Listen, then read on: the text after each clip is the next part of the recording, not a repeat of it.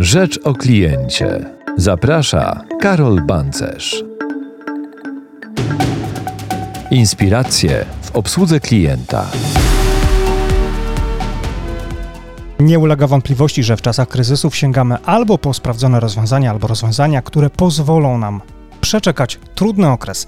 Są jednak i tacy wyznawcy zasad biznesowo-inwestycyjnych, którzy mówią: kupuj w czasach kryzysu, sprzedawaj w czasach prosperity.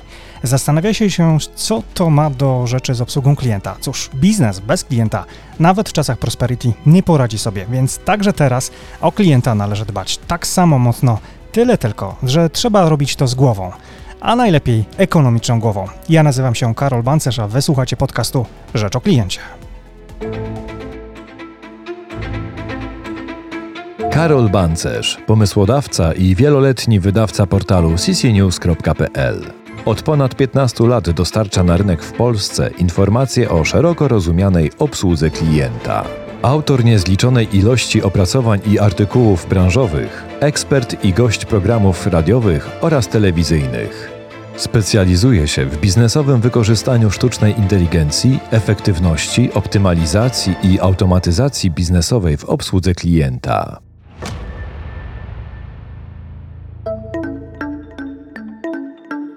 A teraz do rzeczy. A teraz przejdźmy do sedna. Moim i waszym gościem jest dzisiaj ekonomista, wykładowca Warszawskiej Szkoły Głównej Handlowej, ale przede wszystkim także prezes Teleperformance Polska. Przed państwem Łukasz Gębski. Cześć Łukaszu. Cześć, witam cię, Karol.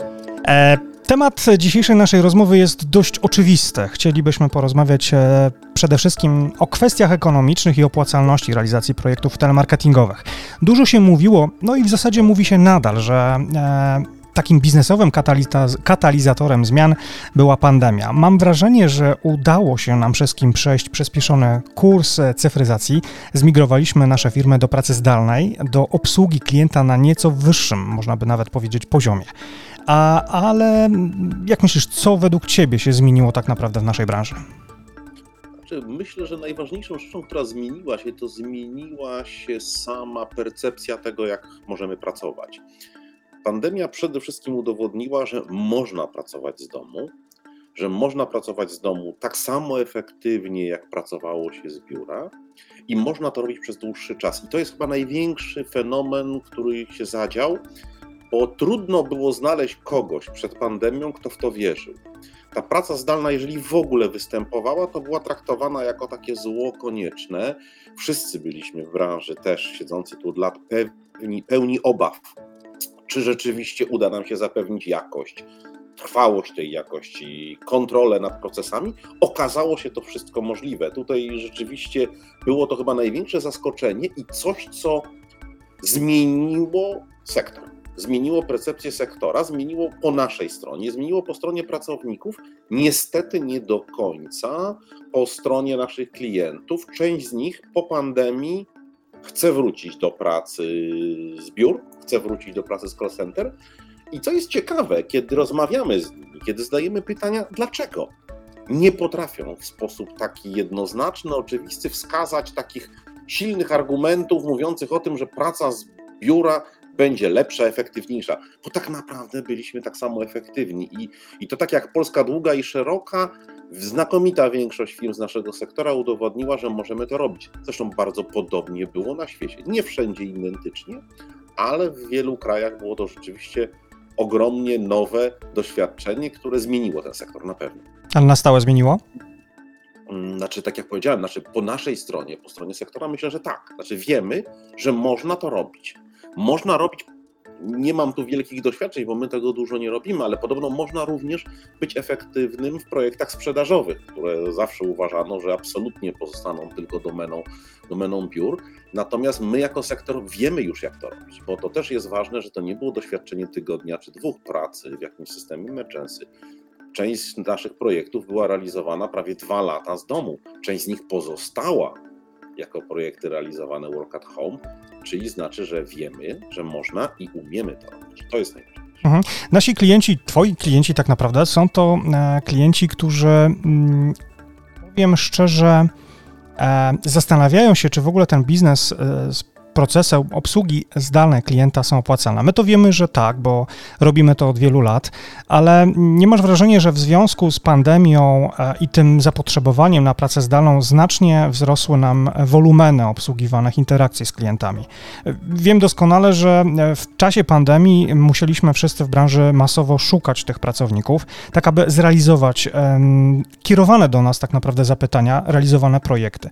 Wydaje mi się, że popyt znacznie przewyższył podaż. Czy Twoim zdaniem to była główna przyczyna e, tego, że zainteresowaliśmy się nagle automatyzacją, optymalizacją procesową na, powiem szczerze, nawet nie, niespotykanym dotąd poziomie? Nie, wydaje mi się, że nie.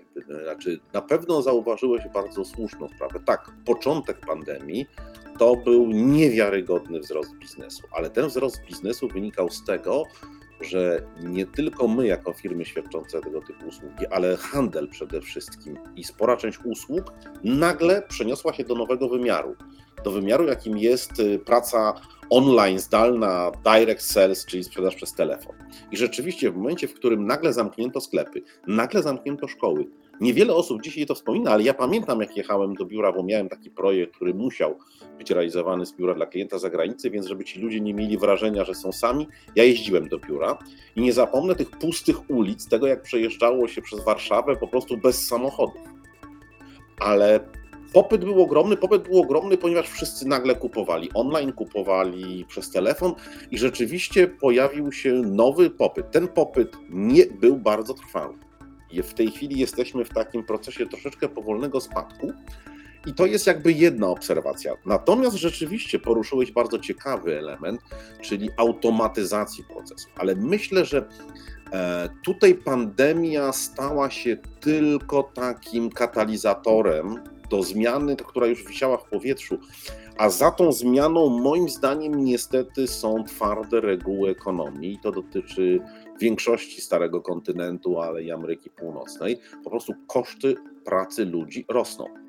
I w, tak samo koszt, rosną ceny produktów. Jeżeli rosną ceny produktów, to klienci ich nie kupują. I w tym takim kółku wzajemnych powiązań producentów, sprzedawców, usługodawców, usługobiorców pojawiła się potrzeba optymalizacji działania. I i w wielu krajach, w Polsce jeszcze nie, ale w wielu krajach Europy Zachodniej w tej chwili bardzo wyraźnie to widać. We Francji, jeżeli płacimy za telefon mniej niż 30 euro, w ogóle nie mamy dostępu do obsługi klienta w formie call center. Pozostają tylko frequently asked, asked. Ci, którzy płacą abonamenty 40-50 euro, mogą pogadać z chatbotem. Tak naprawdę obsługa klienta, taka live przez człowieka, jest usługą premium. Wynika to z tego, że po prostu praca ludzi kosztuje coraz więcej e, i, i, i to zmienia rynek. I myślę, że ta kwestia automatyzacji procesów customer care to była taka koincydencja kilku zjawisk, a pandemia była tylko katalizatorem. Ludzi przesunięto do sprzedaży, bo bo maszyna nie bardzo potrafi wchodzić w interakcję z człowiekiem, nie potrafi przełamywać obiekcji. Natomiast tam, gdzie była obsługa klienta, tam rzeczywiście bardzo skuteczne okazały się roboty, tam, gdzie była kwestia tłumaczenia również. I, to, I tutaj pandemia była tylko katalizatorem. Natomiast myślę, że niestety tutaj reguły ekonomiczne bardzo głęboko siedzą. Po prostu człowiek kosztuje już coraz więcej. W niektórych krajach to są bardzo, to jest bardzo prestiżowa usługa. Czyli jednym słowem możemy się spodziewać, że również i w Polsce odnotujemy przypadki, w których obsługa klienta będzie, tak jak mówiłeś, usługą premium. A z drugiej strony zastanawiam się, czy też sama inflacja, która jednak nad nami cały czas wisi, a nie jest też takim przyczyną, taką kolejnym katalizatorem do, do tym, tych ekonomicznych tym razem zmian, a więc również o tych kwestiach finansowych. Oszczędności są, jak wiemy, doskonale potrzebne, ale z drugiej strony również są potrzebne inwestycje. Jak myślisz, w którą stronę zmierzy nasz rynek obsługi klienta w Polsce? Czy na pewno rynek obsługi klienta y, zmierza w kierunku jego bardzo dużej profesjonalizacji i jego bardzo zaawansowanej e, technologizacji, czyli rozwoju technologii niewątpliwie.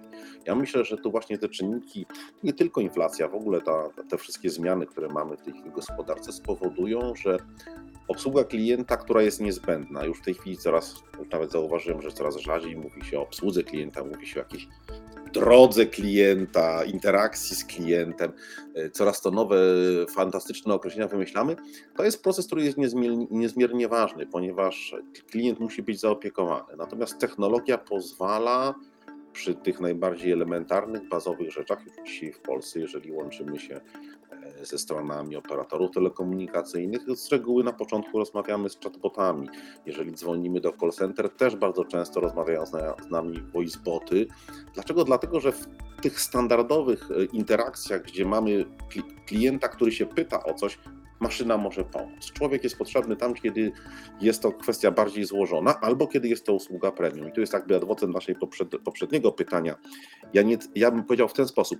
Obsługa w customer care przez konsultanta będzie premium.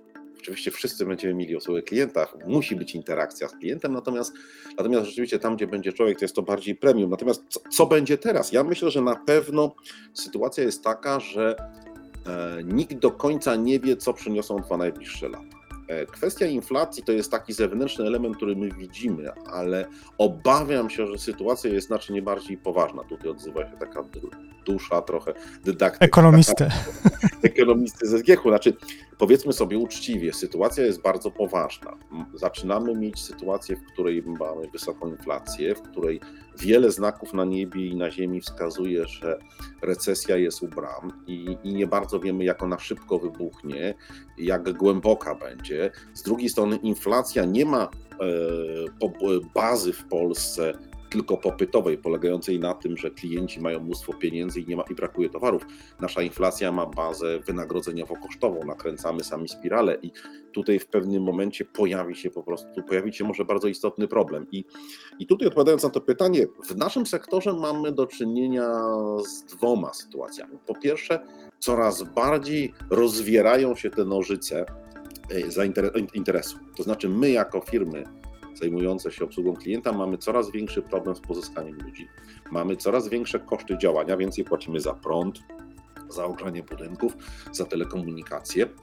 Jest bardzo silna presja pracowa, płacowa. Nadal, nadal jeszcze nie ma tego, co moim zdaniem nastąpi w przyszłym roku, bo nie ma takiej opcji, żeby nie nastąpiło bardzo silne tąpnięcie na rynku pracy. Na razie tego nie ma, więc tutaj mamy coraz więcej kosztów. Natomiast po drugiej stronie nasi klienci, ci, dla których świadczymy, dla których konsumentów świadczymy usługi, zaczynają szukać oszczędności. I, ten, I to się bardziej rozwiera i to będzie wymuszało, wymuszało dwa trendy w sektorze. Po pierwsze, dalej szybko postępującą automatyzację procesów. Myślę, że to niekoniecznie mogą być na przykład voiceboty, chatboty, bo to już dużo już zrobiono, ale to mogą być maszyny do szybkiego tłumaczenia.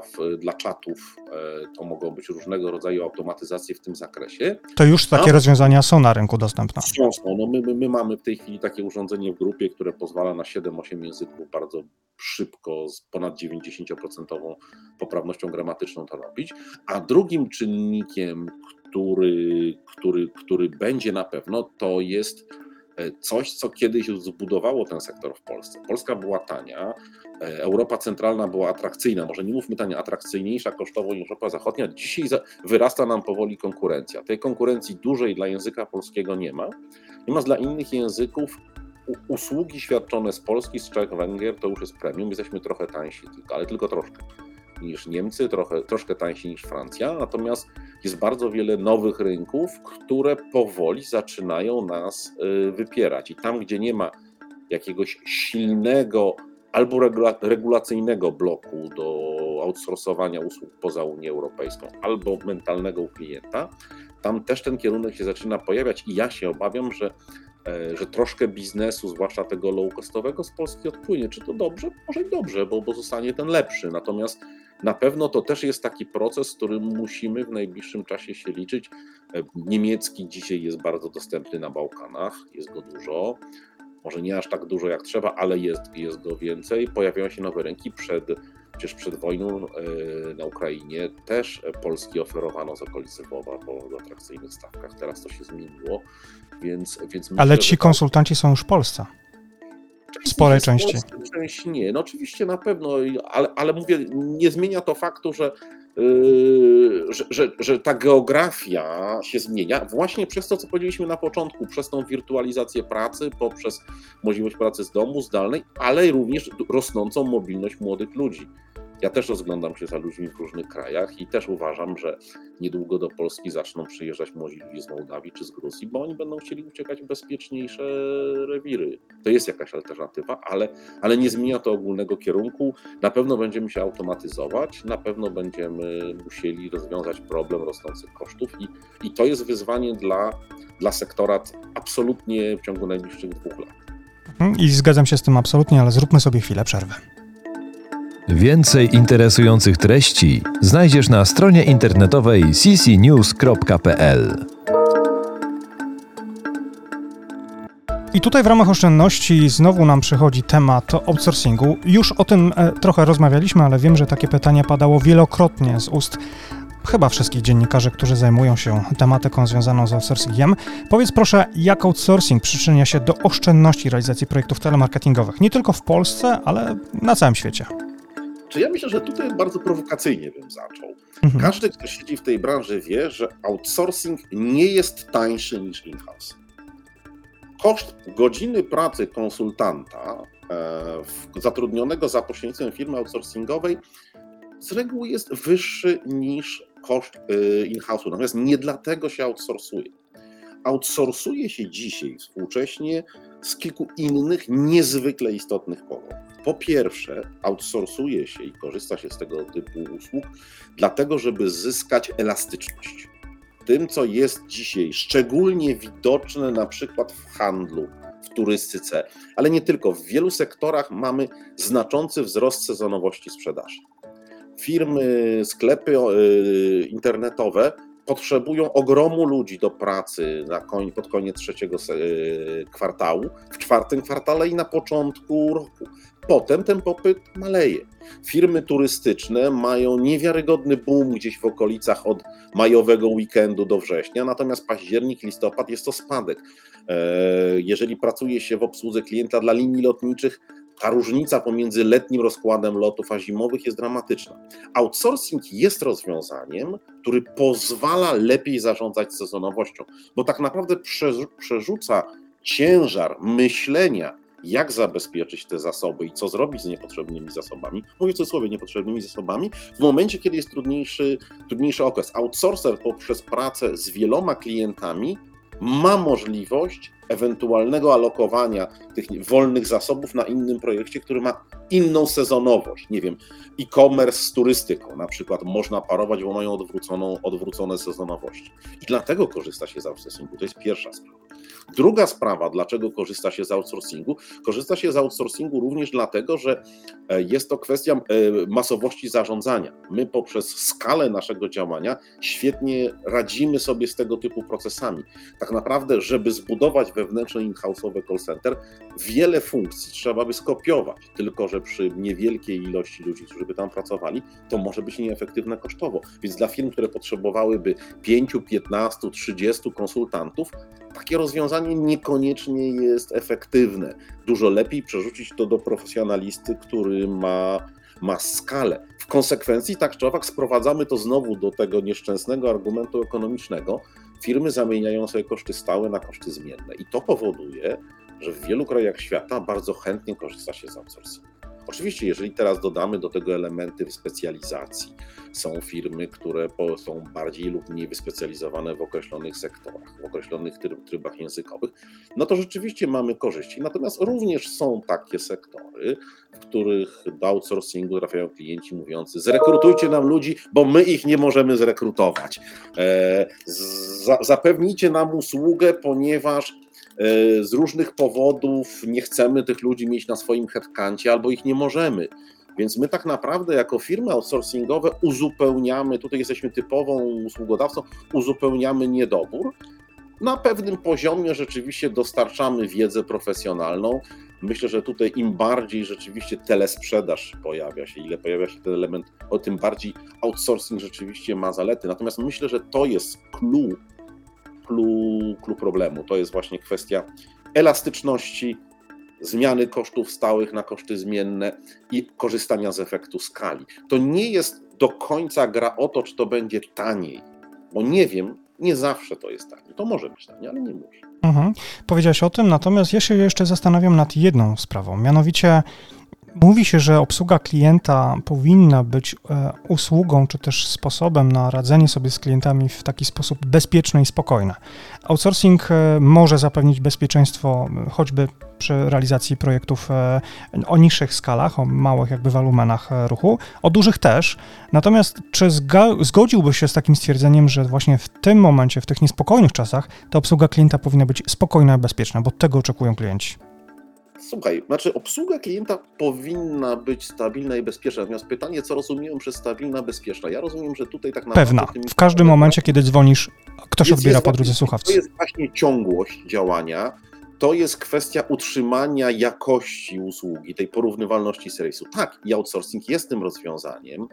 E, widzimy teraz sytuację w Polsce, w której spora grupa przedsiębiorstw europejskich, które outsourcowały, czy miały partnerów na Ukrainie, czy w krajach w okolic, e, tamtych okolic, wraca do Europy, akceptując wyższe koszty, żeby mieć stabilniejszą bazę. Natomiast outsourcing na pewno e, daje szansę na ustabilizowanie obsługi. Dzięki temu jeszcze bardzo często, że firmy, które świadczą tego usługi, mają charakter ponadnarodowy, wielolokalizacyjny, więc nawet przejściowe problemy. No, mamy nowy wymiar, właśnie do tego zmierzam. Straszy się nas blackoutem, straszy się nas problemami e, z wyłączeniami prądu.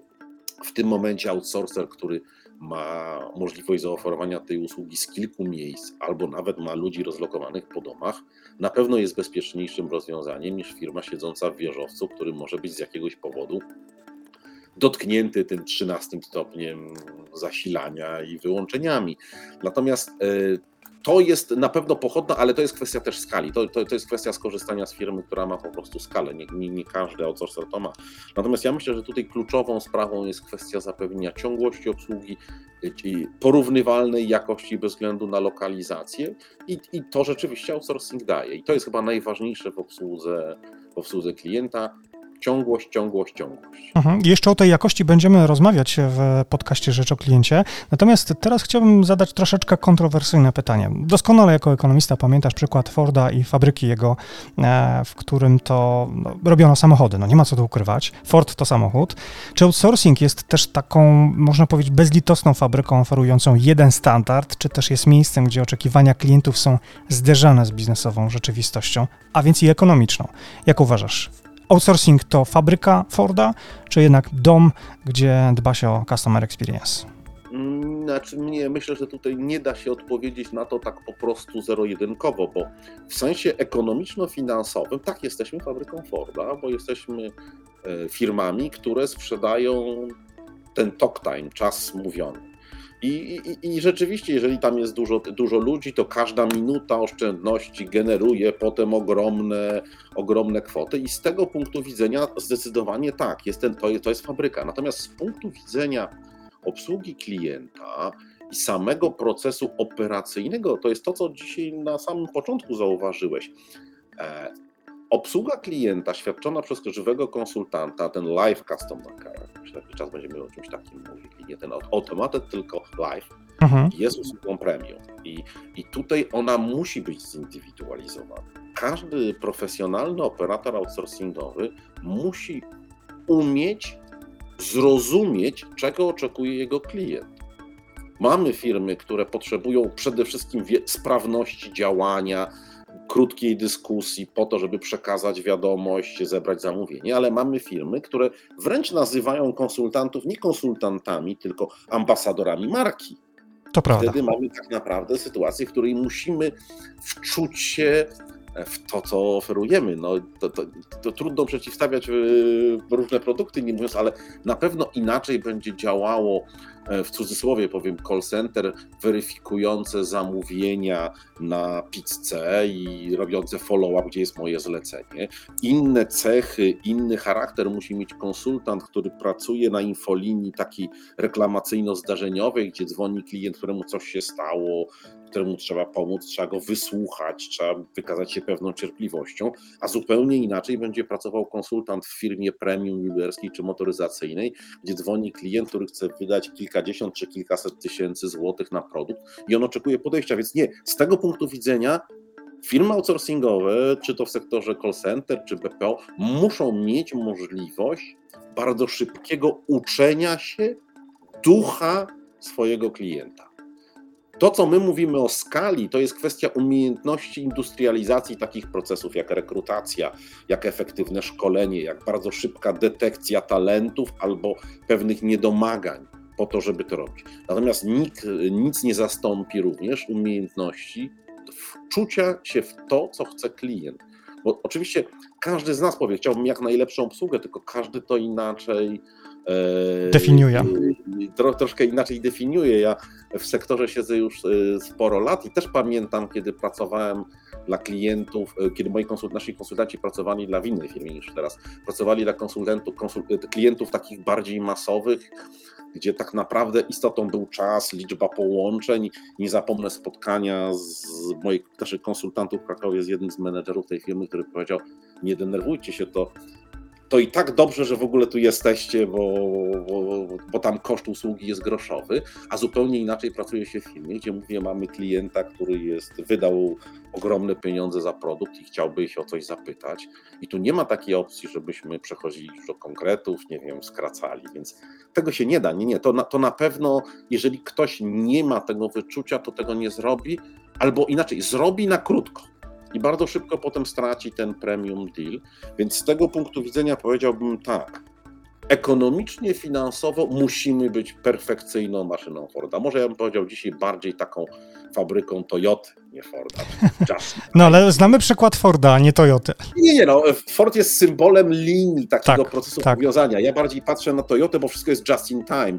Zamawiamy 30 osób na projekt za dwa tygodnie i, to, i oni dokładnie muszą być dostarczeni tuż przed. Musimy skustomizować coś takiego tutaj. Klient zamawia czerwony, czerwony. To jest w tym sensie fabryka, bo to musi chodzić. Musimy wypłacić wszystkim wynagrodzenia na czas, zapewnić biuro, połączenie, te miliony połączeń i przedsięwzięcie informatyczne, jakim była praca z domu, gdzie myśmy wysłali ponad tysiąc osób w ciągu dwóch tygodni do domu, to to jest fabryka. Natomiast w sensie operacyjnym, tu pewnie moi koledzy, którzy siedzą, oni też powiedzą, no zwłaszcza tam, gdzie pojawia się premium, tam nie ma miejsca na rutynę, nie ma miejsca na, na taką suchość. Tam tam, gdzie rzeczywiście może być rutyna, tam można postawić chatbota. Ja myślę, że to jest, e, to jest ta odpowiedź. Natomiast tak naprawdę klient, który chce czegoś więcej, i tak będzie potem powtarzał magiczne słowa, które spowodują go na przełączenie na live linię. Mhm. Będzie z człowiekiem. Tam, gdzie jest premium, tam musi być, nie, musi być niezależny i to jest chyba tak samo w każdej branży.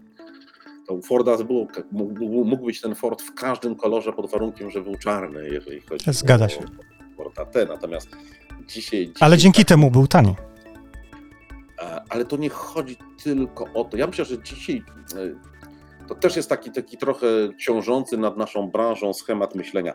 To nie o to chodzi, żeby to było tanio. To musi być racjonalne ekonomicznie, finansowo. Ta cena musi być dostosowana do, te, do tego, czego chcemy bo to jest zupełnie inna, mówię, usługa, przyjęcie zgłoszenia albo odpowiedzenie, gdzie jest moja dostawa, czy sprawdzenie czegoś w trackingu, a czym innym jest skontaktowanie się z klientem, mówienie mu wizyty w showroomie, kontakt z doradcą. To jest, to jest, to jest totalnie co innego i te, te usługi muszą być racjonalnie kosztowo. My też dzisiaj, bo gdyby była tylko cena, to nie byłoby takich marek jak Ferrari, Bentley, e, tylko wszyscy jeździlibyśmy pewnie Fiatami i Toyotami. Albo czarnymi Fordami. Bardzo dziękuję. O, o, optymalizacji oczywiście będziemy jeszcze niejednokrotnie rozmawiać w naszym podcaście. Wydaje mi się, że nawet o optymalizacji procesowej w kolejnym odcinku, a również z naszym gościem będę na ten temat rozmawiał. A moim dzisiejszym, no i też waszym gościem był Łukasz Gębski, prezes zarządu Teleperformance Polska. Bardzo dziękuję za dzisiejszą rozmowę. Dziękuję bardzo za rozmowę. I zapraszam oczywiście do kolejnego odcinka już za tydzień. Do zobaczenia, do usłyszenia. Trzymajcie się. Dziękujemy, do zobaczenia. Odwiedź stronę ccnews.pl oraz zajrzyj na media społecznościowe.